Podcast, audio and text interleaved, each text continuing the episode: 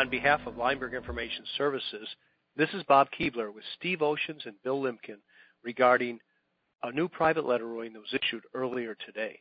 Uh, First, gentlemen, congratulations on obtaining a second ruling allowing for a trust incomplete for transfer tax purposes and yet a non-grantor trust for income tax purposes. This, of course, is an extremely powerful strategy for a taxpayer seeking to create a NING with the desire of avoiding state income tax on the sale of property and future investment returns. Bill, can you start us off with explaining the NING trust uh, so listeners will uh, understand why this is so important and how we can use it? Sure, Bob. Um, as you said, the NING trust is used to eliminate state income taxes other than on source income, especially when you're selling a business uh, or you have a very substantial folio. The NING is basically an irrevocable Nevada trust. It's not a grantor trust because if it were, all the income would be taxed to the grantor in his high state tax state. It's not a completed gift because the grantor is probably putting in lots of money, lots lots of property, and doesn't want to pay gift taxes. The grantor is a beneficiary. All of the distributions during the grantor's lifetime are made by the appointment of a committee of certain of the beneficiaries. The trustee does not make distributions. He merely acts, or it merely acts at the instruction of the committee. But the grantor, besides being a beneficiary, retains controls so that he can distribute principal to the beneficiaries during his lifetime pursuant to an ascertainable standard. He has a very broad special power of appointment on death to leave the property to whomsoever he wishes.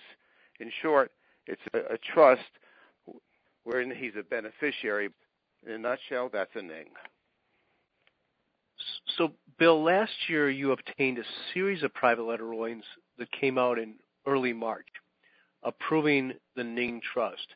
Again, you've been very successful in obtaining another PLR on the same subject. Um, what precisely is in this new PLR? Well, the new PLR is very similar to the uh, old PLR, which was 2013-10002. Um, in this case, the um, settlor of the trust had five minor children whom she wanted to be both beneficiaries and on the committee.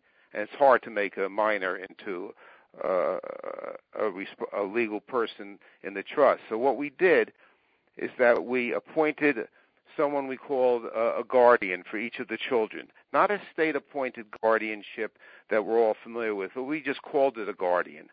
So each of the five children had someone separate acting as a representative or a guardian for that person. The the, the guardian was not a beneficiary of the trust. Guardians guardians had no fiduciary duties except to represent the beneficiary.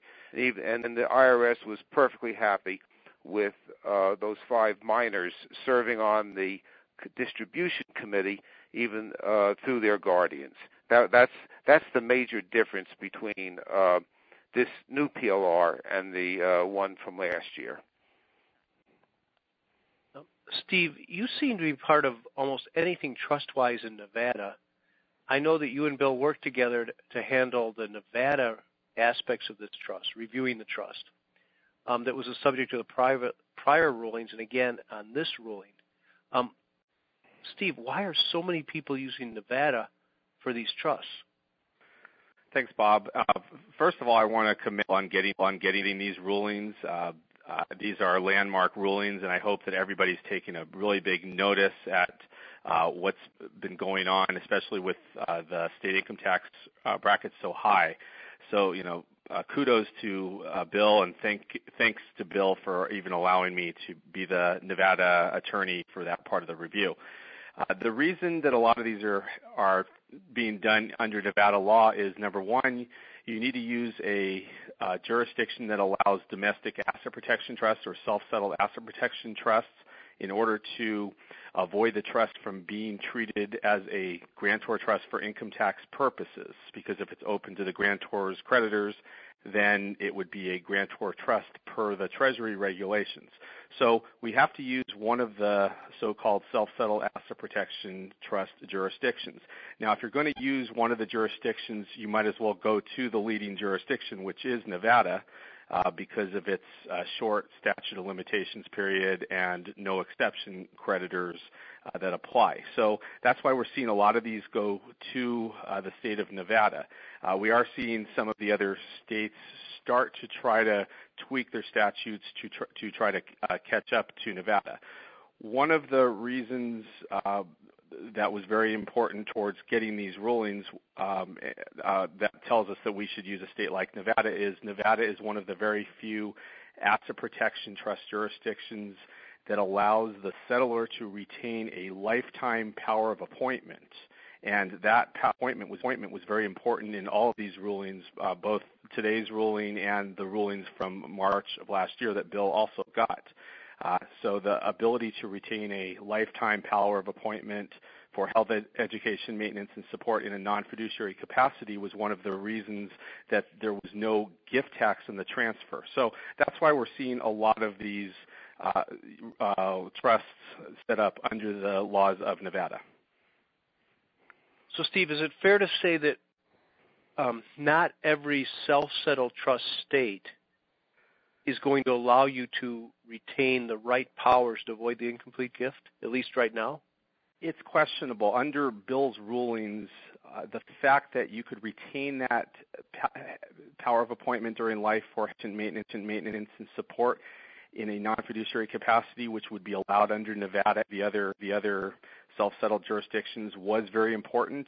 That's not to say that you can't set this up in one of the other jurisdictions, but if you're going to f- to have closer to certainty that we would all love to have, you might as well follow the roadmap that uh, that Bill has used in order to get to have the IRS uh, bless these types of trusts. Steve, what are the basic requirements for for a person outside of Nevada to use Nevada law for the Ning Trust? It's actually very simple. Uh, there's nothing scary about it. All you need to do is use at least one Nevada-based trustee. That can either be a person, who resides in Nevada or a trust company that I mean in in Nevada uh, and is either organized under federal law or under uh, the laws of Nevada. And uh, the other option is you can use a bank. So that's very easy to add one of these options as a co-trustee or as a sole trustee if you're going to use more of a directed trust. And then in addition to that, you need to make sure that that Nevada-based trustee has powers that include maintaining records and preparing income tax returns for the trust. So you just put that language right from the statute into the trust agreement and make sure that all or part of the administration of the trust is performed in the state of Nevada. So uh, that means have the, the Nevada-based trustee either do an accounting each year, hold a bank account, or do something else to bless uh, at least some amount of the transactions so that you can say that at least part of the of the business is being performed in the state of Nevada. Bill, back to you for a final question. Um, do you have any other Ning Trust PLRs that you're working on currently? Yes, we do, Bob. Uh, while we've done a bunch without PLRs because the filing fees, as well as, thank God, the legal fees are, material, um, there, there are a couple in the pipeline now that are going to involve some new facets. These PLRs are granted, the planning opportunities for the strategy will be substantially enhanced and expanded. I'd love to talk about what we've put in until we actually have the rulings from Internal Revenue. It would be inappropriate uh, to talk about it, but I'm hopeful that in the near future we'll be able to announce some of these exciting new developments. And that's understandable. Um, I want to thank you both for joining us today.